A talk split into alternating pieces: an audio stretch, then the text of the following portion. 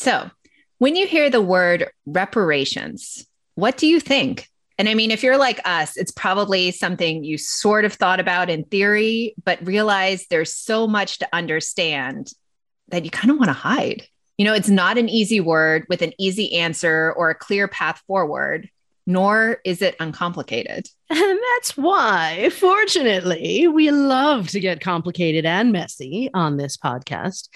And so that's why we're thrilled today to have Cameron Whitten, the CEO of the racial justice nonprofit Brown Hope and co founder of the Black Resilience Fund, on today to talk about reparations, HR 40, Portland, and answer all the questions you may have thought of, or even some that you have not about reparations. Welcome to the Dear White Women podcast, the show that helps white women use their privilege to uproot systemic racism. We are your biracial hosts with a brand new book, Sarah and Misasha. Would you please introduce yourselves for our audience? Happy to. Thank you for having me here today. My name is Cameron Whitten. My pronouns are all of them. And first and foremost, I am a human, shocking enough. I am American. I am a neighbor. I live in Portland, Oregon, and I'm part of the nonprofit community in Portland, founder of racial justice nonprofit called Brown Hope. But my story in Portland actually began as a homeless youth, 18 years old in Portland, and dealing with being a Black queer kid living on the streets of a really big city and yeah, becoming an activist through Occupy Wall Street, through the Black Lives Matter movement, and today, you know, being a part of this community, helping to put solutions for for healing, both with COVID, with systemic racism, and all the other big challenges that face our city and communities across this country. So, thank you for having me here today. I could just derail this conversation right away and dive into the stuff that you just talked about. My head just was like so many questions, so many but I'm really curious about this topic that you came to us with because it's something that's coming up in society. And this is the idea of reparations. Reparations, yes. Right. And I've heard HR 40 mentioned. Misasha is way more into like the legal and like governmental side of things. So I'm coming at it as a total novice, right? And a lot of us are not familiar with what it actually is or what it does. So can you help me level set? Like tell us what level HR 40 entails, what it's proposing, what relief it's offering. Of course, happy to. And first I'll say all of us, we have access to the internet, to the library. A lot of this information is public. Go to congress.gov, look at organizations like Human Rights Watch. There's a lot of great information about this bill. It has been introduced, I think, since 1989. So this is something that has been uh, advocated and pushed for for a very long time. And reading from congress.gov, this bill establishes a commission to study and develop reparation proposals for African American. This commission shall examine slavery and discrimination in the colonies and the United States from 1619 to the present and recommend appropriate remedies. So, this is really critical because one thing that we commonly say is that slavery is America's original sin. And that is because this country, from the White House as a building itself to the house where the Constitution and the Bill of Rights was written, were built by slaves. If you look at all of the major institutions, whether that's been our infrastructure, whether that's been businesses, whether it's been our governments, these were built upon the bodies and blood and labor of enslaved Black people. We have never had a real reckoning around true forgiveness for slavery. And when we talk about forgiveness, this isn't just about sending a Hallmark card saying, my bad. we know when we talk about reparations, reparations can apply to anything. It is a word, which means to repair. And we've seen other governments, other acts of injustice that have happened across this world where reparations has been implemented. South Africa, they had a truth and reconciliation process for apartheid. Germany, there are still Holocaust survivors and Jewish survivors of Nazi Germany, about half a million folks who still receive pensions from the German government today. Just this year, the country of Australia enacted a multi hundred million dollar reparations bill to provide direct payments to Aboriginal people. Even in the US, Ronald Reagan, you know, passed a reparations bill to provide compensation to folks displaced by Japanese internment. So we have seen reparations enacted in different contexts, but we've not seen it in terms of the biggest number of folks who were exploited for their labor that directly led to wealth creation for the dominant by population race in the United States, which is, are white Americans. We have never seen a real account of what the cost was and what we can do to address the wealth gap that's been created because not just slavery itself, but as this commission talks about, all the types of discrimination that followed immediately after, not just happened after slavery, but happened in substitution of slavery. Slavery begat other forms of discrimination that continue to expand racial inequities in our country. We need healing. If our country is really going to deliver our promise of, you know, freedom, justice for all, that does mean that we have to have healing for every person because of the crimes that have happened enabled by our United States government. Yeah. You know, it's interesting because I really want to talk about the positioning, like the difference between the international communities that you just mentioned, right? Because it's not a new concept, reparations. And yet in the United States, compared to these other countries that you mentioned, there is a huge level of resistance to even study the need for it. Yeah. And so while I also want to to talk to us about the importance of it, how do you think it needs to be positioned in the United States given the history that you just mentioned that like right now we're not yeah. we're not willing to talk about studying it. Yeah, and I will be honest, I'm coming from it with a very hopeful and optimistic perspective. As MLK said, the moral arc of the universe bends towards justice. That is not just a talking point. I believe that it is uh, grounded in truth and fact and reality. We are going to have a reckoning when it comes to this country's racist history. And it is extremely telling the fact that, you know, our first Black president, you know, said when he was elected that he does not support reparations. You know, in all fairness to him, he said because it's politically unfeasible. And it was true. You know, about 70% of Americans have been polled saying that they oppose the idea of reparations. But now we have elected our latest white president who now supports reparations. And the reason why this context is so important is because we have to be thoughtful about how we are approaching this conversation. When we talk about reparations, this doesn't mean one thing. And if we just talk about reparations in the context of slavery, folks are going to immediately go to, well, I didn't own slaves. I've never met a slave in my life. Why does this matter to me? But if you start talking about things that have happened within recent human memory, also things that are literally happening today, housing discrimination, everything that we saw with the uh, what happened with the GI Bill, everything that we've seen happen with uh, subprime loans and predatory lending, and our ongoing issue with uh, communities that are living unbanked and unable to accumulate wealth, or the fact that Black Americans own less than 2% of farms in the United States, less than 1% of all rural land in the United States. These are things that are happening today. And it's much easier for folks to engage and say, we have to do something about that. And so you and I, you know, us really smart and educated people focused on those issues, we know that when we're talking about these issues, we're also talking about slavery. For other folks, you have to find ways to connect these issues in a more deliberate manner. And so I do believe that as we're talking about reparations today, we are going to need to put to the forefront the actual racial inequities that are persisting today and find ways to have repairs for that. The best example would be Evanston, Illinois, which was the first city that got a lot of you know public attention because it said, you know, we're not going to wait for the federal government. We're going to do reparations work today. Evanston doesn't have slaves. The model that they used for their reparations was looking at the war on drugs and looking at the fact that there were real racial inequities with the folks who were being arrested and found guilty for uh, low level drug offenses and said, well, we're going to start taxing marijuana and using the revenue from that to pay for reparations specifically because of how the war on drugs harmed the Black community.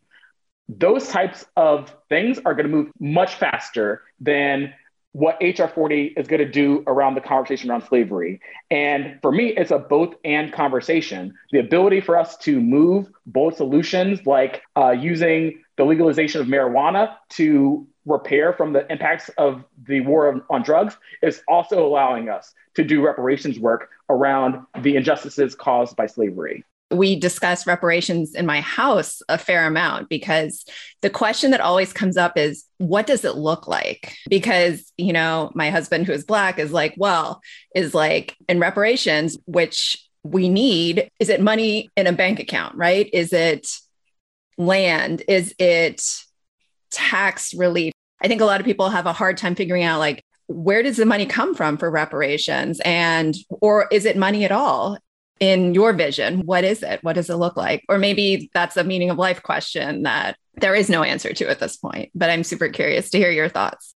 It's a great question. And honestly, a very little tongue in the cheek, but it is like shopping at Burger King. It is have it your way. There is no correct path for reparations. Let us look at every option on the table. And that is key. Not every single person is impacted by every injustice the same way. And we have to be looking at the realities in our country. And we know there are inequities when it comes to education, when it comes to housing, when it comes to healthcare, when it comes to jobs and the economy. We can look at reparations in all of those contexts. Those are all meaningful.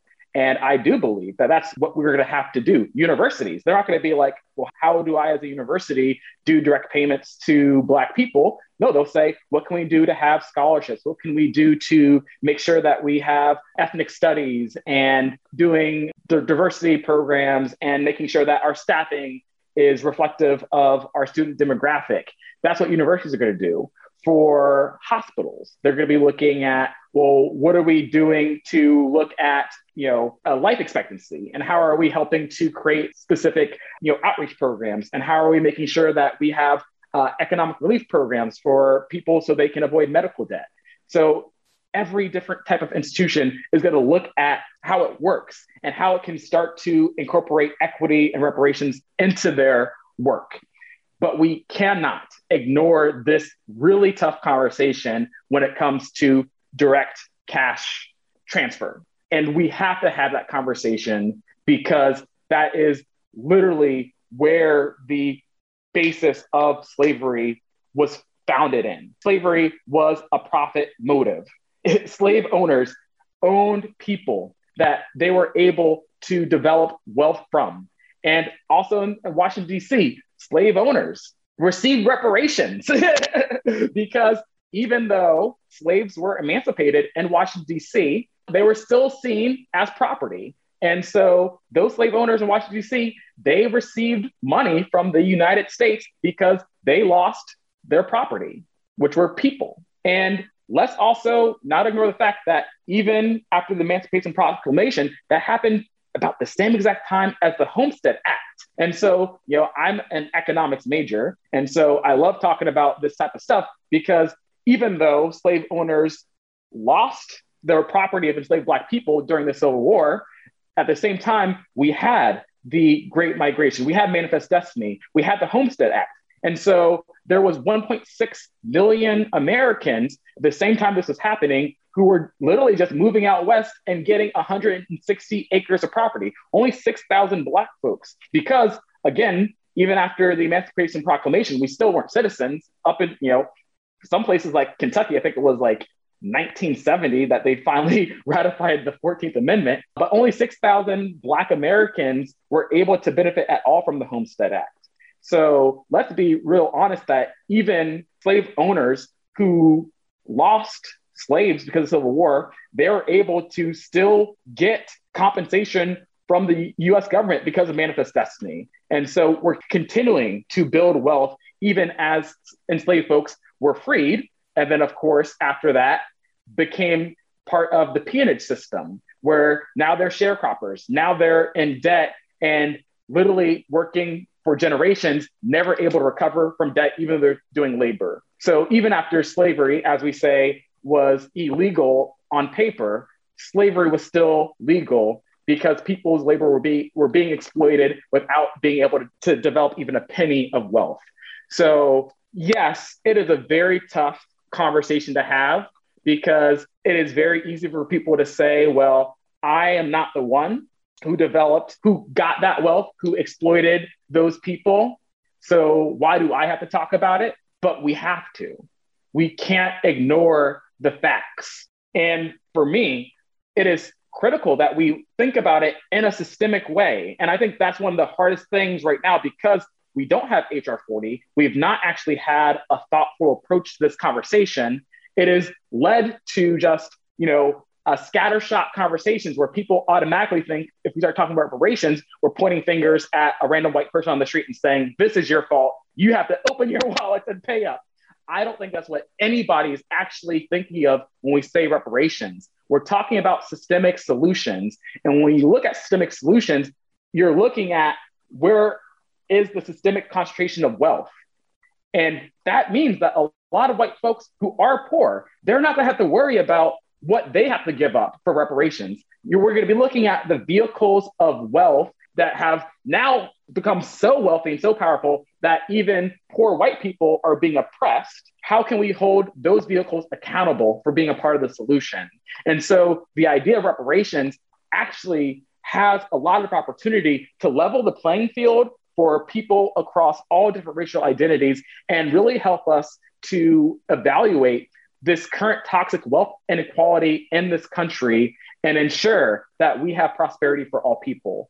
So I have a lot of hope that as we continue to talk about reparations, not just from what we assume that it might be, not just speaking from a place of fear, but actually looking at possibilities with imagination and with courage that we can craft a solution that a vast majority of Americans would get behind.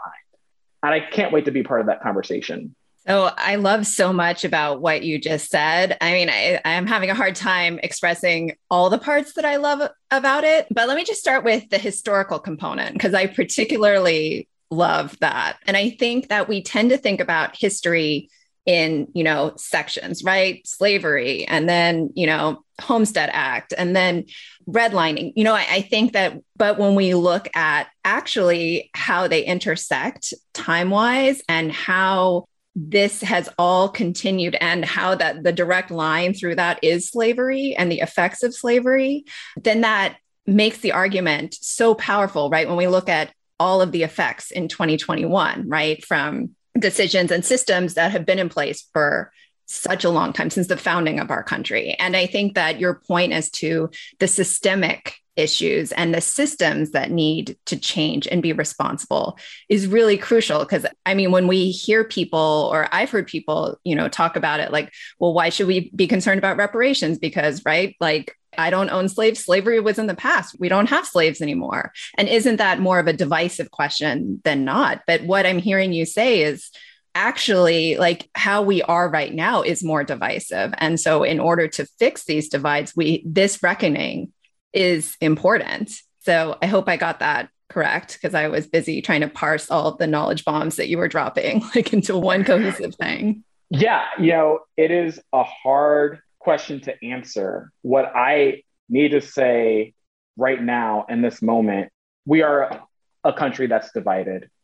And it hurts my heart. You know, we just had the 20 year anniversary of 9 11. And I remember I was in fifth grade when 9 11 happened. And even as a fifth grader, I guess I was 10 years old at the time, I felt the shift in this country. And it has felt, even at a, a time when we definitely had differences, you know, in 2001, this country continued to go into a direction where we're more more locked into the narrow vision of our own identities and have fear for the other. And so this country has continued to be divided. We've definitely seen in the last four years with the menace that took over the White House, the way that more and more divides were continuing to feel be fueled. The idea to be afraid of the other, the idea that you should probably get some guns and threaten and take violent acts against the other. People are now dying because of political division. This is something that we really didn't see since the Civil War. The fact that now your political beliefs are being legitimately used for warfare in our streets in this country. It is absolutely harrowing. We can't ignore that. And so it is so hard for me to hear talking about the reality of how divided we are today and to hear somebody say that just having this conversation that is focused on solutions, that is focused on healing and restoration, that is going to lead us to a more divided place than we were before. I don't think so. I think that's our fear. I think that's our hurts, feeling the trauma that we already have of the division of today. And that's the issue. Like one of my favorite people, and really the framework that our organization, Brown Hope, focuses on is about healing. And somebody who I've taken a lot of inspiration from is uh, Dr. Nadine Burke Harris, who's the first ever uh, Surgeon General in the state of California, who did a lot of great work looking at ACEs, adverse childhood experiences, and looking at trauma. And one of the things that she said was that when I just found out all this body of work about how childhood trauma is leading to all these big issues in our country that we can solve if we just address trauma in the early stages of life. And once I put out this research, nobody wanted to hear me. No one wanted to work with me, even though it's so clearly proven in the data. And it made me ask myself, is it because we prefer to be sick? Is it because the second that we have to look in the mirror and see that we have to change, we have to grow, our body starts attack, goes on the attack, goes on the, the defensive. You want to fight, you want to run away, you want to freeze. And I think that is also what's happening right now, where we are so divided. It is easier just to ignore it. And it feels safer that we know that we're divided. Let's not challenge that sleeping dragon, but we can't live that way. That is a state of inertia that is going to continue to feed into the sickness that has led to where we are today. And that's what I talk about when I talk about racism. I talk about racism not because it impacts just me as a Black person. Racism impacts every single person in this country. Racism is harming white folks. There's a harm of your heart and of your whole soul when you have your neighbors who are suffering right there and you do not know, you're ignorant of, you don't understand, or you do not care about their suffering. That is speaking to a harm and a pain that is in your heart. And I have compassion. I feel for folks who deal with that. And we have to have healing for all people. And so I do believe strongly that we can heal. And it's going to take effort from each one of us. It's going to take a level of vulnerability that we as a country are not used to having. We're used to talking about rugged individualism, that we can do it all on our own, that we have to be colorblind, that we have to pretend that we don't have differences in order to still be a diverse country.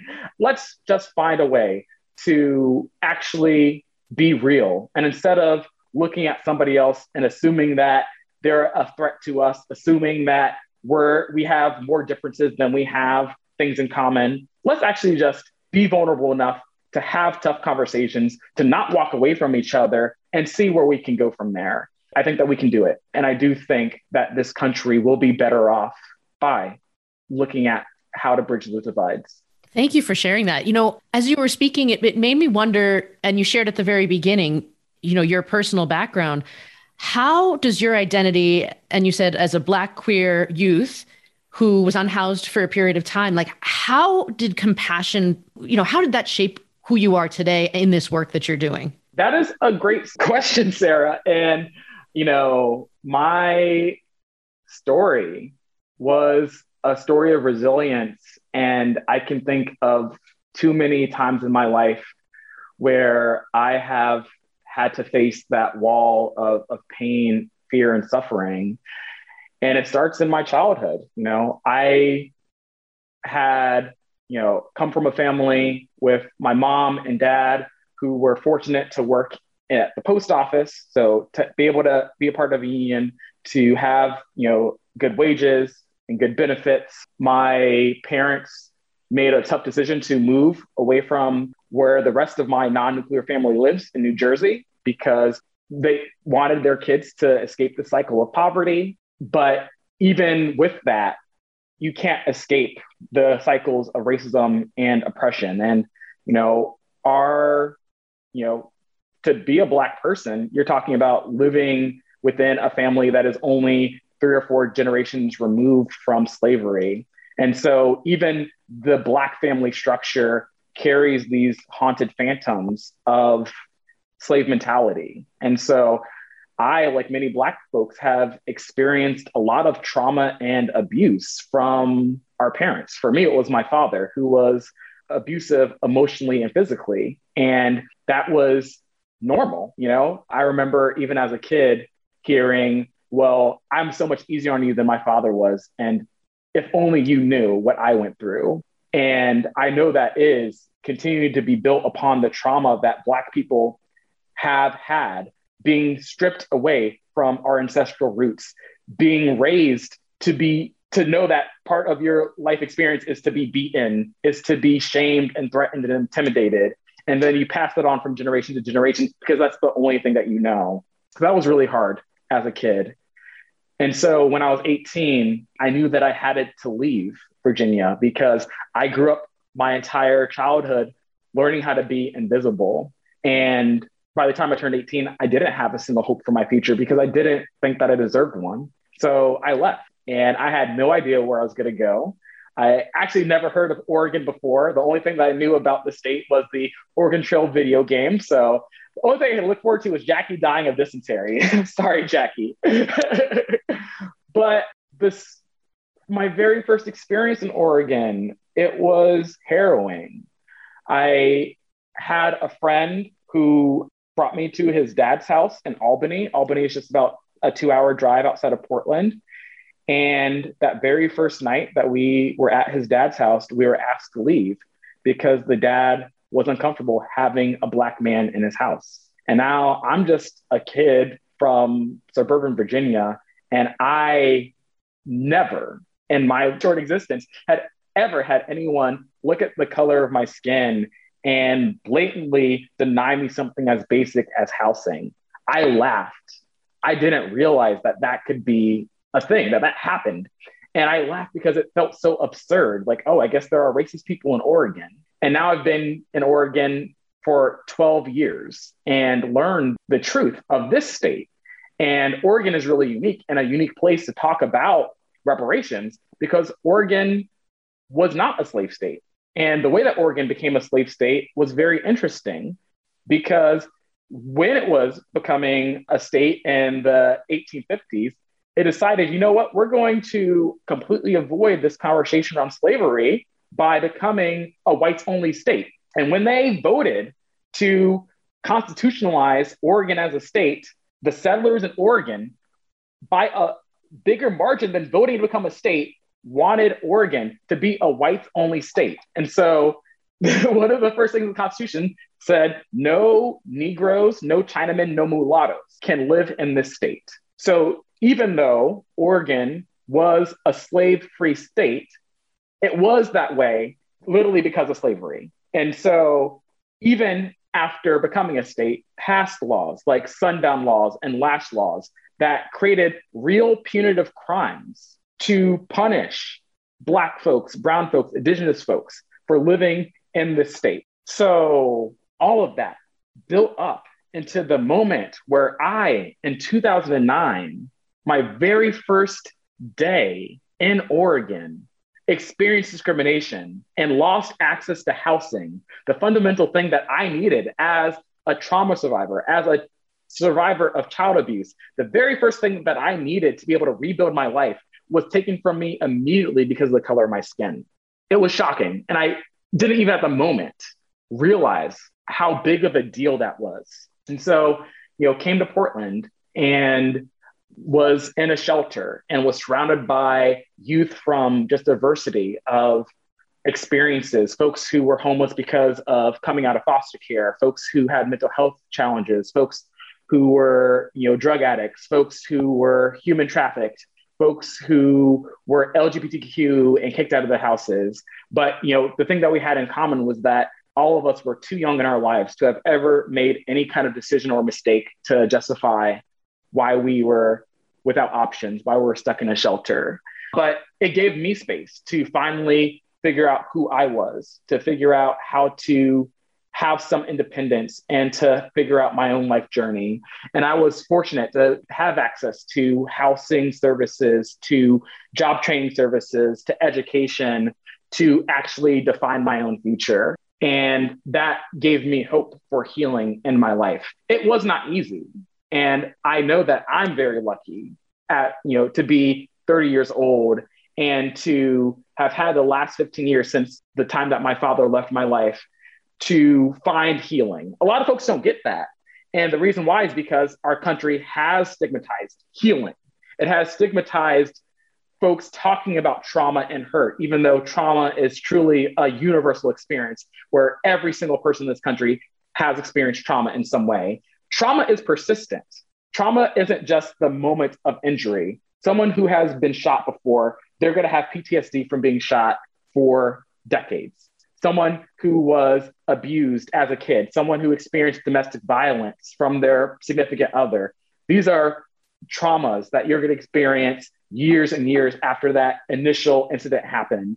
But we don't talk about that. And that's so critical that we are talking about that on an individual level, because that's also going to help us have a lens when we start talking about systemic injustices like slavery. The fact that we can't even talk about the shock waves and lingering impacts of trauma in our individual lives is narrowing our vision so that we can't even look at the shock waves and lingering impacts of traumas that have happened on systemic level. And so for me, it hits home because reparations is not just a political issue, it is a personal issue. And that is the work that we do for Brown Hope. And I say that to really try to hit the point home. I live in Oregon, again, a state that didn't have slavery. I live, well, slavery in the typical US context. I live in Portland, which is the whitest major city of its size in the entire United States. And I can be here with you today and say that as a queer Black kid living on the streets of Portland, that I found healing and I found community. It was not an easy journey, but it was a journey that is possible. And I want to make sure that every single person has that same opportunity for healing and community. There's been so many mic drop moments, but what you just did was really bridge that disconnect for me. And I really appreciate you going there and sharing your experiences because I think that's what we need to remember is that when we talk about policy change, you know, we, Misasha, and I talk on the show about how change comes in two directions, right? The bottom up, the internal work, and then these structural things that have to come. And they have to meet in the middle for us to be making sustainable change. And what you just did was help me understand that it's not just you know, is it all Black people or just descendants of slavery? Is it coming from white pockets? Who? But it's about this internal work that we all want to do to recover from legacies of trauma, the trauma that we still face because of all of this. And that's the meeting in the middle that we're looking for and why we need to really examine this idea of reparations because it does complement all the work that we want to do to raise thriving human beings in our culture as communities and as a nation together. So thank you for that so, so much. Yeah, and I have to emphasize strongly we have to practice patience and grace. And that is very hard because every single day we're seeing people die.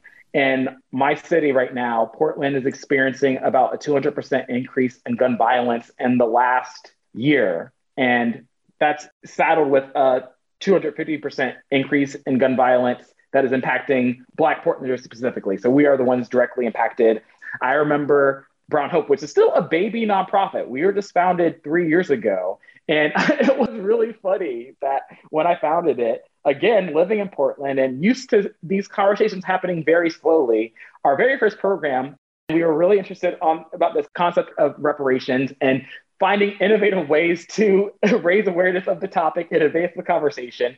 And we launched an event that was called the Reparations Happy Hour and it ended up in the New York Times. It was like in CNN and Newsweek. It actually ended up in international news. We did radio segments with in Ireland and Canada, and it was really funny because when I started that thing, you know, there was no press release. We weren't trying to get this on a national stage. I was like, hey, how can we start sparking and inspiring this conversation on reparations in Portland?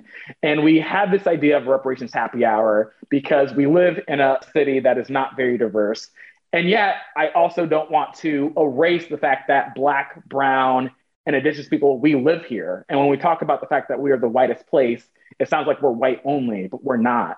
You know, I literally in my life, every single day, interacting with dozens of Black, Brown, and Indigenous folks, especially in East Portland and East County, where you're seeing some census tracts looking like LA. So there are diverse places in our communities, and yet we still experience great racial disparities. And so we created Reparations Happy Hour because it is very traumatizing to live in a place where it is hard to have connection. So not only are you dealing with the trauma of systemic racism, you also don't have, like in other places like New York and Chicago and LA, you don't have peers. You can't just go down the street and talk to a neighbor who experiences the trauma that you do. It is much harder to have the same level of connection and social support because there's fewer of us here. And so we created Reparations Happy Hour as a space for Black, Brown, and Indigenous folks to come together to build power, to build community, and to collectively heal from the impacts of racism. And, you know, in Portland, we've had spaces like that. We've had meet and greets. We've had uh, special clubs and peer groups for, you know, only Black, Brown, Indigenous people. And I'd been a part of those. I'd helped create spaces like that. But I also knew that wasn't enough. And that was something that really was unsettling for me. These were folks who were taking time away from work, taking time away from family, taking time away from other healing activities to build this space, to build this support. And what were our allies doing? What were racially privileged folks doing? They were sitting on their butts. They were probably, I don't know, watching Bridgerton or The Walking Dead or whatever. And, you know, often in Portland, it's like, you know, even for folks who want to be a part of racial justice, there's this privilege paralysis of like, I don't know what to do. How can I get involved? And I said, you know what? We need to continue to make these spaces for healing, but we need to have white folks show up and participate. And with Reparations Happy Hour, we asked folks to show up by staying home and opening up their wallets. And so we said, in the spirit of reparations, donate whatever you can, and we will distribute these dollars to people who are attending and who are participating, who are co creating the space for healing. And we're distributing these funding in recognition of the actual work that they're doing. We're talking about a two hour commitment every month.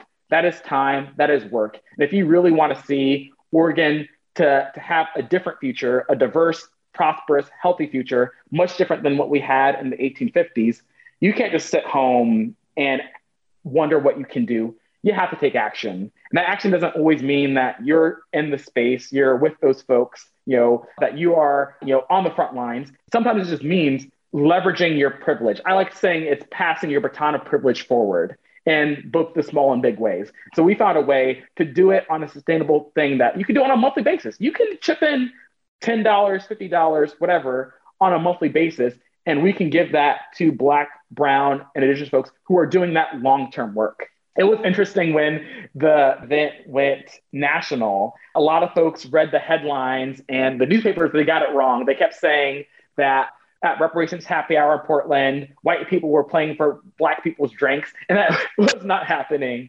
We were making a space for us to build power, for us to have healing. We are still doing that work. We rebranded the event and called it Power Hour, but we are still distributing and we're asking for money in the spirit of reparations. We now give $35 to every attendee. We are actually now doing it on a weekly basis uh, COVID hasn't stopped us. We've moved over completely virtually to Zoom. We have about 150 people who attend every single week. We have uh, guest speakers who are presenting on a diversity of topics from gardening to owning a small business to policy reform. We're building that community of solidarity and support. We're doing that in the spirit of reparations.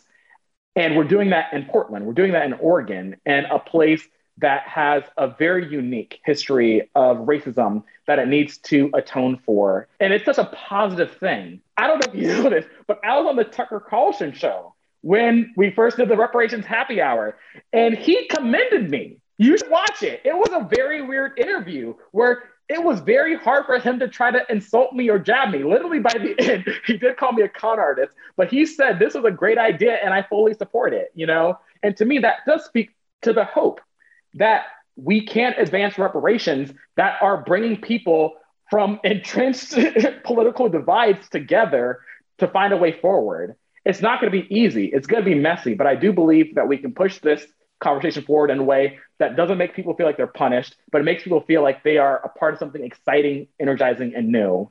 That takes patience. You know, I could have given up in 2018 when those headlines came out and folks were saying this isn't reparations and $10 is insulting. There are folks who critique HR 40 because, you know, folks want to see 6 trillion, 14 trillion, whatever number, they want to see it happen now. And HR 40 doesn't give a dime to Black people today. But we know that the arc of justice, like I said earlier, we have to continue to be pushing down on that arc. We have to be moving the levers of justice, but we have to do that with patience and grace. I've seen that happen in our work, and I hope that we can continue with help of folks like you to inspire a national movement of healing. Mic drop.